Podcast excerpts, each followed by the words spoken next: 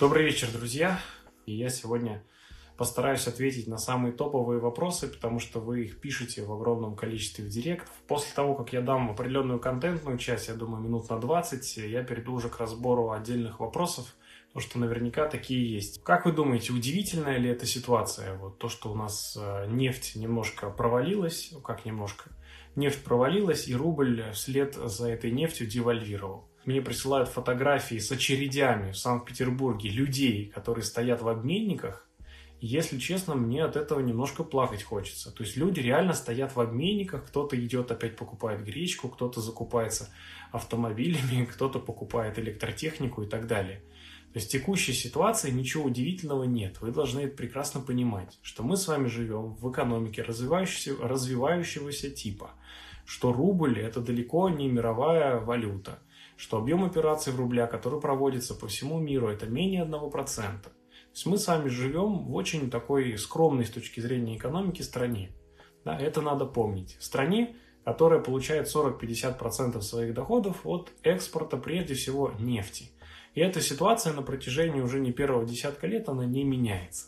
Да, если мы возьмем какие-нибудь, опять же, те же Эмираты, когда у них там 60-е, 70-е годы прошлого столетия большая часть доходов страны складывалась из нефтяных доходов, а постепенно ребята переобулись и сейчас получают доходы от туризма и от прочих видов а, деятельности. Но в нашей стране пока а, мы все-таки получаем основные доходы от нефтегаза и пока еще не предвидится каких-то корректировок и изменений.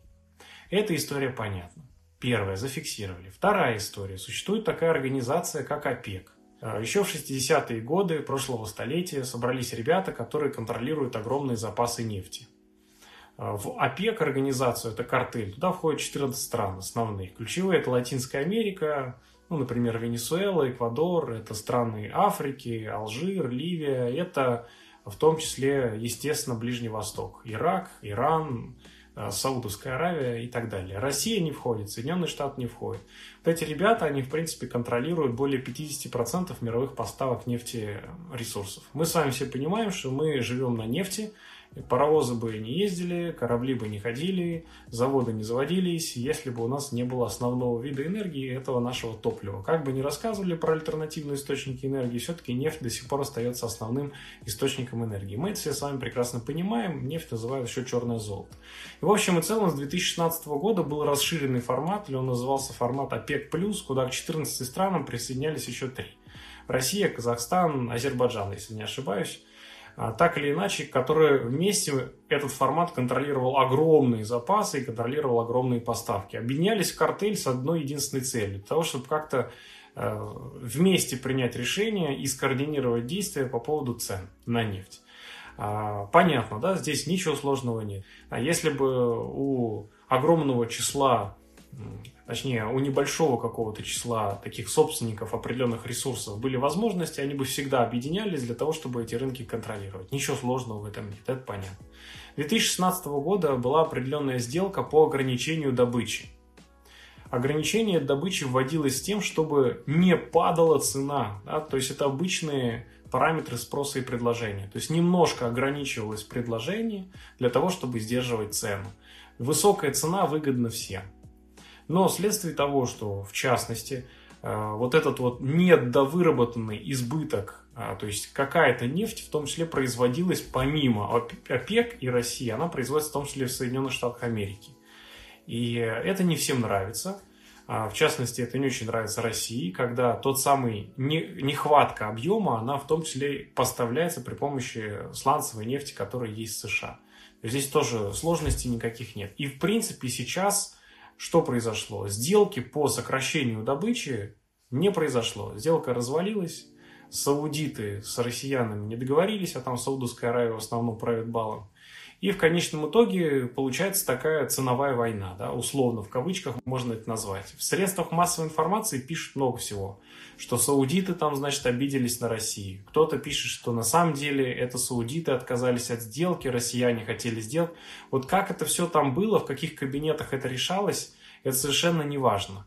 А сейчас говорить, что какая-то страна в этом виновата, какая-то не виновата, это рынок. Это рыночная обычная ситуация, когда просто сделка не произошла, соответственно, по факту каждый производит столько теперь, столько, сколько хочет производить, а именно начиная с 1 апреля 2020 года. Производим столько, сколько хотим произвести и, значит, пытаемся отжать ту долю рынка, которую мы можем отжать. И саудиты сразу, значит, сказали, что, ребята, мы понижаем э, цену на баррель на 6-8 долларов. Вы, кстати, обратите внимание, вот интересный факт. Снижение от цены нефти на 1 доллар, снижение цены нефти на 1 доллар за баррель, да, дает минус 3 миллиарда долларов дохода российскому бюджету. То есть, по факту, любое катастрофическое снижение цены на нефть, оно очень ущербно для государства российского. И вслед за этим, в принципе, как реакция на это, сразу девальвирует рубль. Запомните, пожалуйста, это единственное, в принципе, что вы должны знать про экономику России, что в том случае, если нефть падает, рубль девальвирует. Все. Это уже повторялось не раз. Это было в 2014 году, это у нас было и в предыдущие годы, когда нефть э, случайно там, упала на какую-то более низкую отметку, сразу будет реагировать рубль на это. Просто запомните, зафиксируйте это как данность, как факт. И что у нас произошло? На выходных, собственно, после того, как стало понятно, что сделка не достигнута, нефть сразу начала падать. И упала там, довольно жестко, в момент доходила до 30 с плюс долларом за баррель, это очень низко.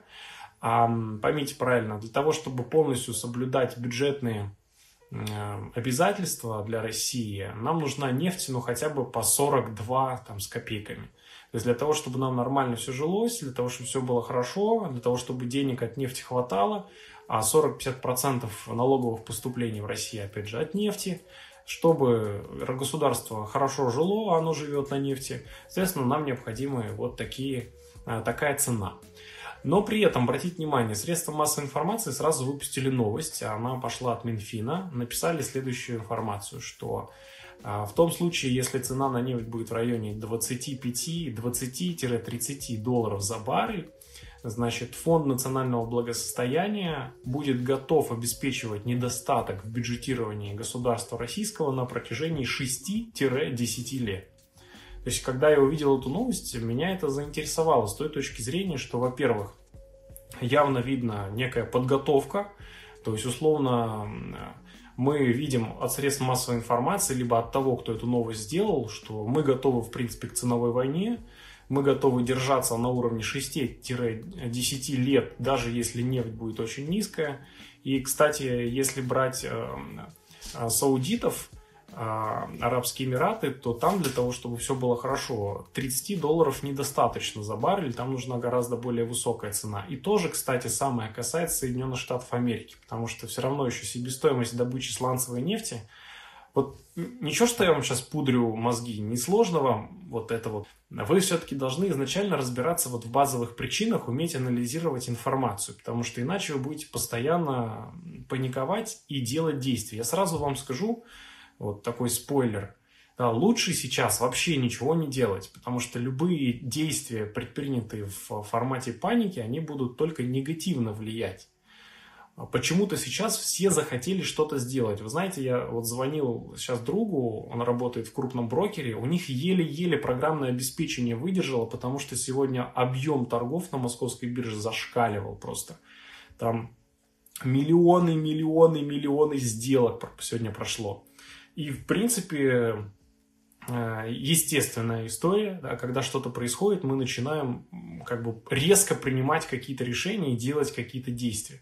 Вот что я вас прошу, это не делать резких действий. Да, заранее. Теперь объясняю, объясняю, в принципе, исходные причины какие-то дальше. А, то есть есть у нас вот такая ситуация. Следом, естественно, реагирует э, на это рубль. Кстати, еще несколько новостей, связанных с президентскими сроками, вышло сегодня. Не знаю, знаете вы или нет. Я вообще не комментирую никак политику, но обратите тоже внимание. А, просто поставлю точку запятой. Здесь можете сами об этом почитать дополнительно. А, итого, что мы имеем? Мы имеем девальвацию. Она не сильная. То есть на данный момент времени у нас доллар стоит 72 рубля. 72 рубля. А, индекс московской биржи упал всего лишь на 8%. Если честно, я ожидал куда большего падения. Я даже писал в чате нашего клуба, что, ребят, ну, падение, скорее всего, будет существенное. Естественно, оно будет касаться именно нефтяных компаний. А нефтяные компании – это основная масса вообще нашего индекса московской биржи. Если мы посмотрим, то нефть упал на 20%, Лукойл упал на 19%, Роснефть минус 17%. Сургутнефтегаз минус 13,5%. Я реально ждал большего. А, понятное дело, что нефть падает в цене, производители нефти начинают э, терять в своих котировках акции этих компаний, начинают терять в цене. То же самое произошло на рынке Соединенных Штатов Америки. Отдельные компании, те же самые ExxonMobil или ConocoPhillips, тоже крупнейшие производители нефти в Соединенных Штатах Америки, тоже их акции э, упали. Такая нефть невыгодна никому. Трамп сразу выпустил твит, что, значит, виноваты в падении цен на нефть России и Саудовская Аравия, а еще и фейковые новости. Ну, мне кажется, он каждый раз, когда что-то пишет в Твиттере, он все время добавляет и фейковые новости. Это на всякий случай, чтобы подстраховаться от различных, значит, манипуляций средств массовой информации. Ну, суть не в этом. Мы имеем то, что имеем. Вы природу должны понимать, да, происходящего. Просто должны понимать природу. Ничего в этом удивительного нет я вам никакую там Америку не открыл. Вот мы живем с вами в такой стране, мы с вами живем при такой ситуации, при таком режиме. И я вам тысячу раз говорил про ошибку внутреннего инвестора, я вам тысячу раз говорил про диверсификацию вашего портфеля, в том числе по валютам. В этом смысле я, студенты, те, кто составлял свои портфели грамотно, они могут быть совершенно спокойны, потому что большая часть их портфелей, базовая валюта, это все-таки не рубль.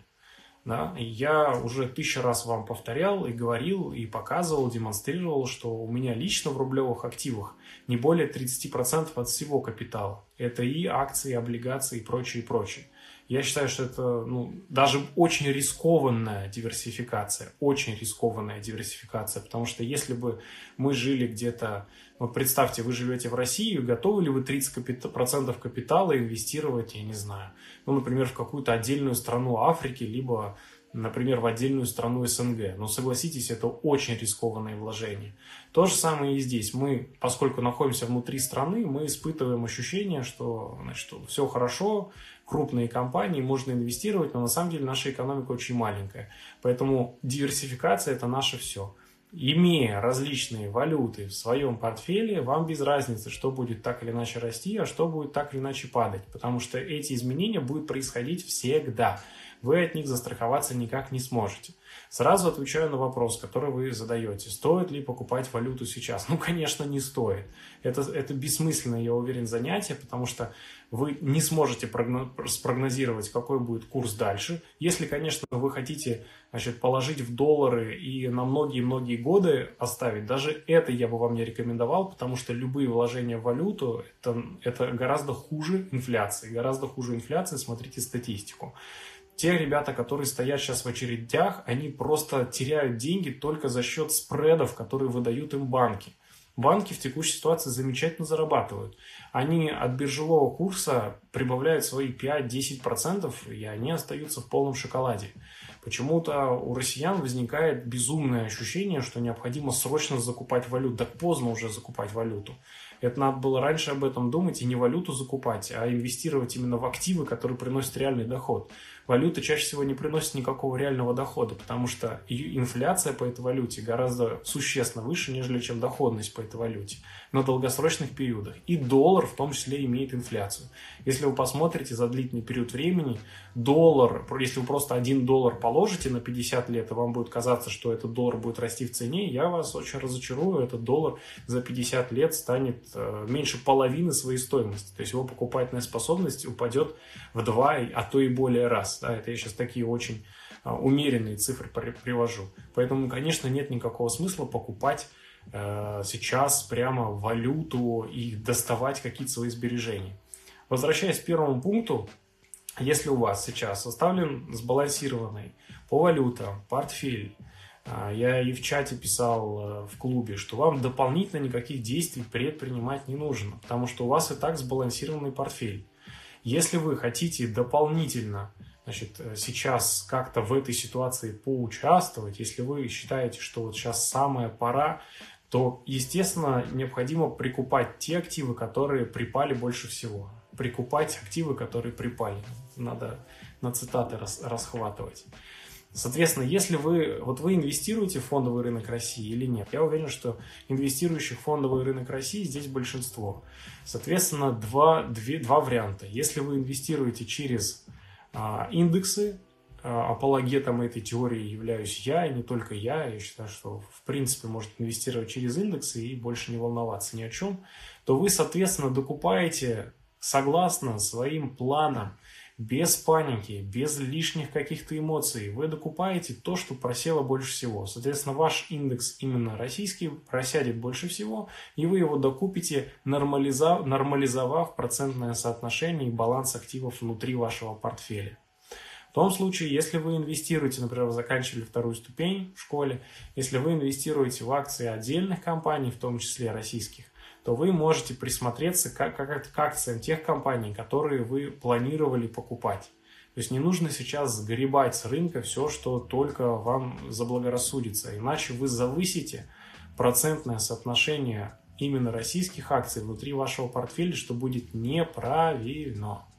Поэтому но у вас есть несколько вариантов. Если у вас индекс на инвестирование, то спокойно покупайте индекс согласно своим правилам. Если у вас, например, есть какая-то сумма, вы планировали ее распределить по ETF, по акциям, по облигациям, вы сейчас можете эту сумму в первостепенную очередь направить на покупку тех акций, которые вы планировали до этого. А, да, сейчас по поводу жилья, потому что вопрос актуальный. Кто-то мне написал в директ, что взял, а, точнее, да, взял кредит в долларах до того, как эта ситуация сложилась. Я просто запрещаю вам брать какие-либо кредиты в валюте. Вспомните, что было с ипотечниками в 2014 году. Вспомните, что было в 2008 году. Неужели история вас ничему не учит? Не берите кредиты в валюте. Потому что вы берете кредиты в валюте, потом отдавать вам в два раза больше в рублях. Зачем вам это нужно? Да, теперь, а, что делает Центробанк? Значит, на данный момент времени производится валютная интервенция, то есть продажа валюты. То есть э, это действие необходимо для того, чтобы поддержать курс в определенном диапазоне. Это абсолютно адекватная мера, но давайте экстраполируем ситуацию на конец 2014 года. В тот момент времени, а, к сожалению, этих мер а, оказалось недостаточно, и Центральный банк в том числе повысил ключевую ставку. На данный момент времени единственные заявления, которые я читал, они связаны с тем, что Центробанк констатирует, что он может предпринять и более жесткие меры. Читаем в скобочках, в том числе изменение ключевой ставки. Произойдет это не про... или не произойдет, невозможно спрогнозировать заранее. Но обратите внимание, что а, я показывал в сторис, облигации федерального займа сегодня в том числе сильно просели в цене. То есть если брать спекулятивный такой инвесторский ум, если вы хотели бы зафиксировать какую-то доходность выше, чем ставка банковского депозита, вот сегодня раздавали определенные облигации федерального займа по сниженным ценам. То есть ваша доходность к погашению в этих облигациях федерального займа была более высокой.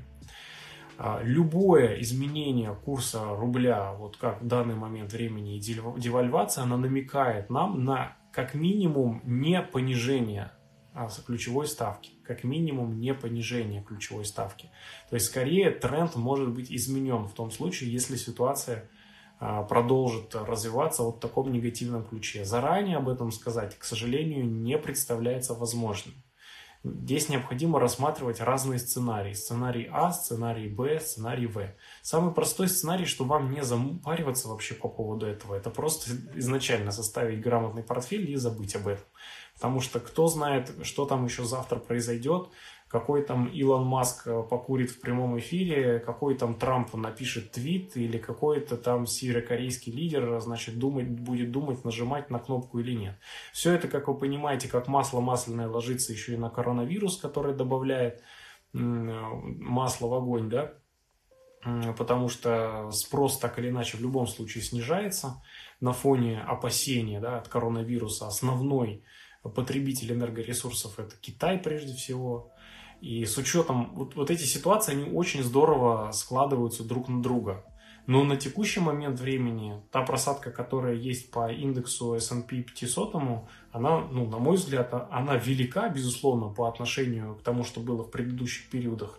Но нельзя говорить о том, что все это катастрофа, кризис, завтра будет еще минус 10%, послезавтра еще минус 15%.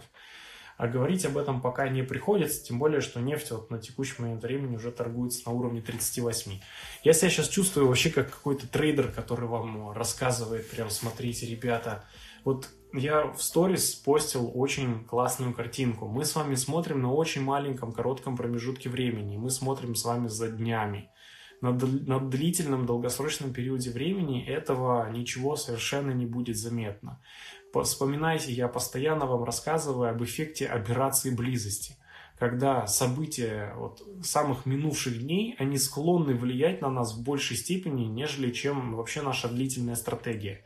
То есть сейчас, если мы начинаем принимать какие-то решения вот под этим эффектом операция близости, нам кажется, что вот сейчас либо шанс какой-то слишком большой, либо наоборот, сейчас пиши, все пропало. Ну, надеюсь, по крайней мере, все адекватные, кто подписан на мой аккаунт, никто не продает. Я надеюсь, что никто не продает, потому что я видел призывы от, в том числе, финансовых блогеров продавать ну, слушайте, это, конечно, ну, на мой взгляд, очень непрофессионально. То есть, если вы сейчас начнете что-то продавать, еще и продавать с убытком, вот это точно стоп, это точно нет. Если вы сейчас начнете фантазировать, как бы заложить квартиру бабушки для того, чтобы вложить в акции Татнефть, потому что она 100% подорожает, нет, не надо. Если вы сейчас думаете о том, как бы взять кредит еще пару миллионов, чтобы торгануть на фьючерсе нефти, а мне такие сообщения приходили в директ. Не надо, пожалуйста, не занимайтесь вы этим. Сейчас очень высокий как бы, размер волатильности и паники. И не нужно предпринимать, лучше никаких действий не предпринимать и находиться подальше от брокерского терминала в этот период времени.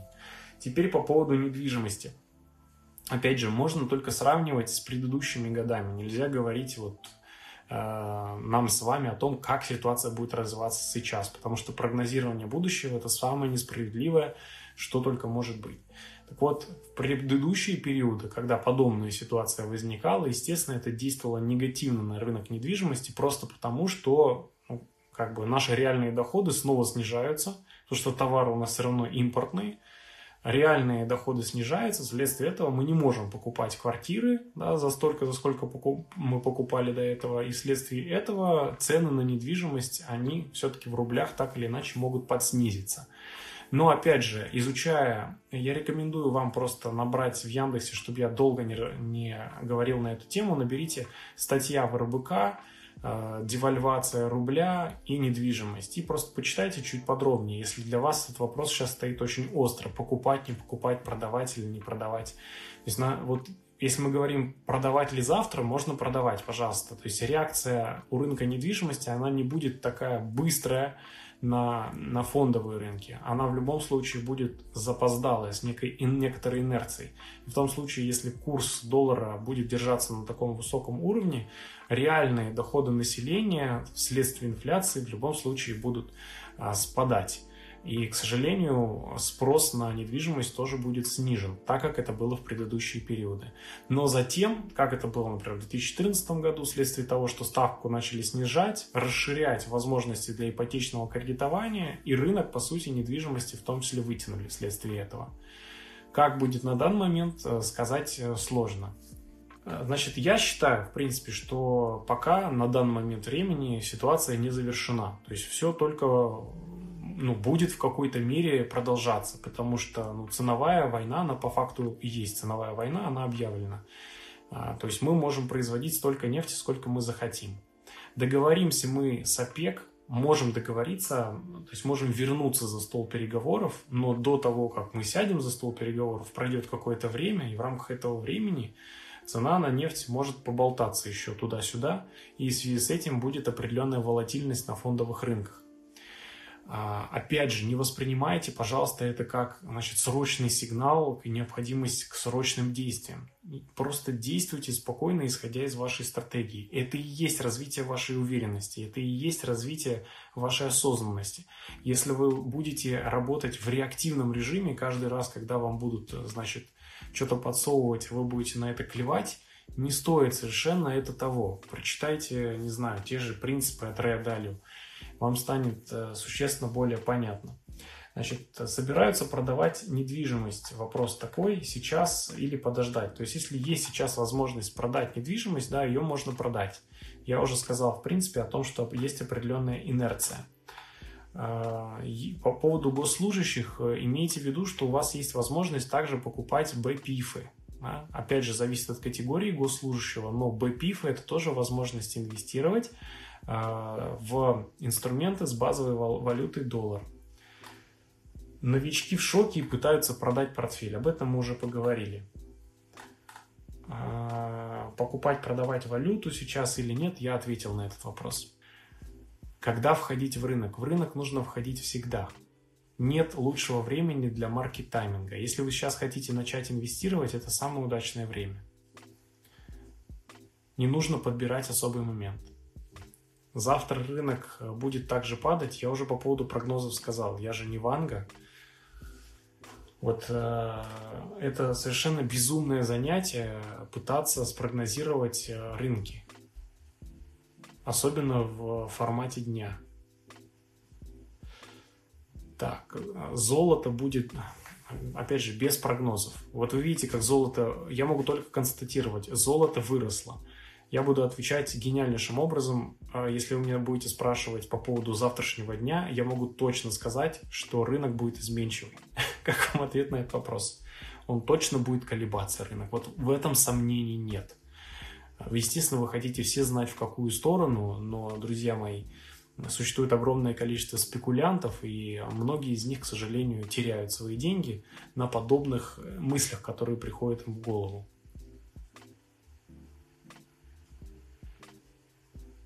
Так. Не нужно ничего продавать, не нужно ничего перекладывать, не нужно, я вас прошу. А вы можете в данный момент, еще раз подчеркиваю, если у вас, допустим, в вашем портфеле 20% российские акции, предположим, то вследствие сегодняшнего дня у вас а, на данный момент времени в портфеле теперь не 20% российские акции, а, допустим, 15% российские акции из-за того, что они упали сильно в цене. Ваша основная задача сейчас докупить, восстановить этот баланс. И вы можете сделать это чуть раньше, не откладывая до того момента, когда вы хотели сделать эту ребалансировку, но докупить чуть раньше, потому что сейчас у нас э, очень многие акции просели. Я а, в принципе, уже студентам и не студентам, а наш, нашим участникам клуба сегодня написал, каким образом буду действовать я. То есть я не вкладываю все сейчас сразу свои деньги на докупки. Я их условно разделил на три части и вкладываю постепенно. Значит, по поводу ипотеки. Сейчас очень хорошие ставки на ипотеку. То есть, если вы решаете брать сейчас либо потом, вот с учетом текущей ситуации, я бы активизировался по поводу ипотеки. Потому что с учетом текущей ситуации больше шансов на то, что у нас ипотека будет наоборот дорожать, а не дешеветь. На облигации эта ситуация в том числе влияет, потому что у нас есть нерезиденты, которые сидят в облигациях федерального займа, и инвестор как вы знаете, пуглив, он, соответственно, очень легко начинает выходить э, из активов той страны, которая отчасти является одной из соучастниц от последних событий. Если страны э, не договорятся, вопрос, э, если страны не договорятся, и нефть пойдет ниже 25, то если нефть пойдет ниже 25, доллар будет явно больше 80 рублей стоить. Это 100%. Это, это не значит, что вам нужно срочно покупать доллар, потому что именно так и будет, да. Я говорю о том, что ваши сбережения должны состоять больше половины, большей части именно из валюты, либо из активов, базовая валюта, которая является доллар, евро и так далее. Не суетитесь. Дайте я вам сейчас просто а, пошлю сигналы не суетиться. Вот если вы новичок, вам вообще лучше находиться подальше от этой ситуации – Потому что если вы начнете делать какие-то действия на фоне этих эмоций, скорее всего, на вас заработают. На вас заработают банки, которые дают повышенные спреды по валюте. На вас заработают какие-нибудь брокерские управляющие, которые вам будут звонить и говорить, Лариса, сегодня обалденная ситуация на рынке, это нельзя проворонить, а вы знаете, что бла-бла-бла-бла-бла-бла-бла. И вы, да, да, да, конечно, куда нести деньги.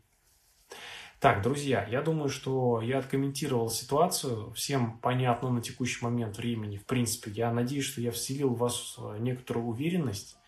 Вы поймите правильно, ничего сверхъестественного не происходит. Вот совершенно ничего сверхъестественного не происходит.